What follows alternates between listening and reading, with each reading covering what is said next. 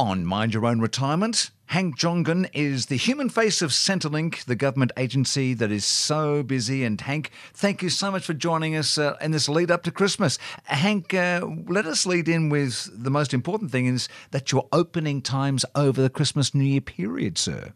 Yes, well, we have special arrangements for payments and services over both Christmas and the New Year holiday period. Our service centres and most of our phone lines for Centrelink, Medicare, and child support will be closed from Wednesday, the 25th, Christmas Day, through to Friday, the 27th of December, and we'll be closing again on Wednesday, the 1st of January, which is New Year's Day. Hank, how does it work? Are there sort of hardship payments for people who just haven't got any spare cash for that slightly longer period?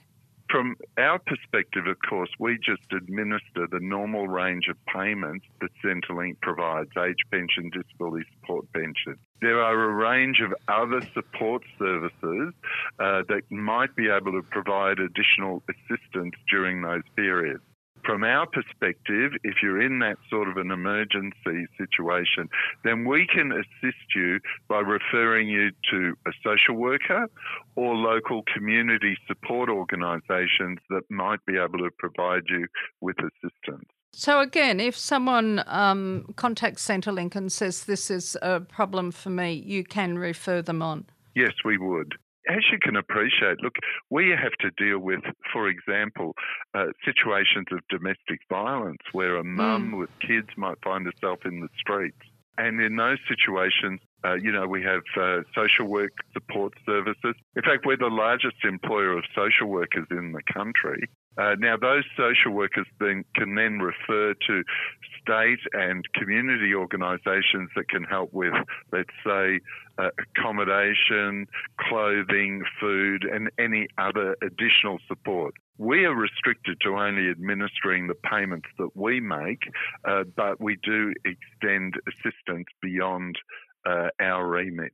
So, what number, when the offices are closed, what is the number if someone is in distress? What should they call? Oh, sorry, I uh, I may have misled you there. During those times when uh, we are closed, we don't provide an emergency service. Okay. Uh, that's not part of our remit. Usually that falls with state government and other community organisations that provide support. Our role primarily is to, to oversight the range of Commonwealth payments and services. And when I was talking about social work support service, that's additional services that go, uh, you know, into helping people to connect with other services. Okay, that's fine, Hank. We can um, have a look at the government services and put them up so people will get them from our website.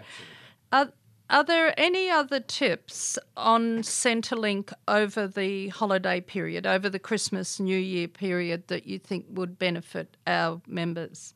Well, look, uh, it's important to talk about Medicare services as well and visiting a doctor. If you need to visit a doctor during this time, all of the essential Medicare provider services, which are the 24 7 services that doctors are required to contact uh, to get authority for pharmaceuticals, etc., uh, are available 24 7 and uh, available at all times.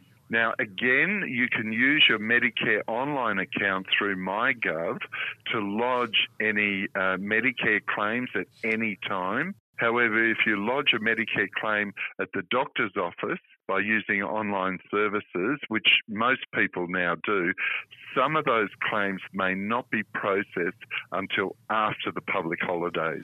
I mean, as you'd be aware, you go to the doctor, you swipe your Medicare card. Usually, you'll get that refund within a 24-hour period. Uh, now, over the holiday period, it may be delayed by a day or so until we're clear of a public holiday. Hank, where's Christmas Day for you? Uh, Christmas Day for me is at home in Canberra.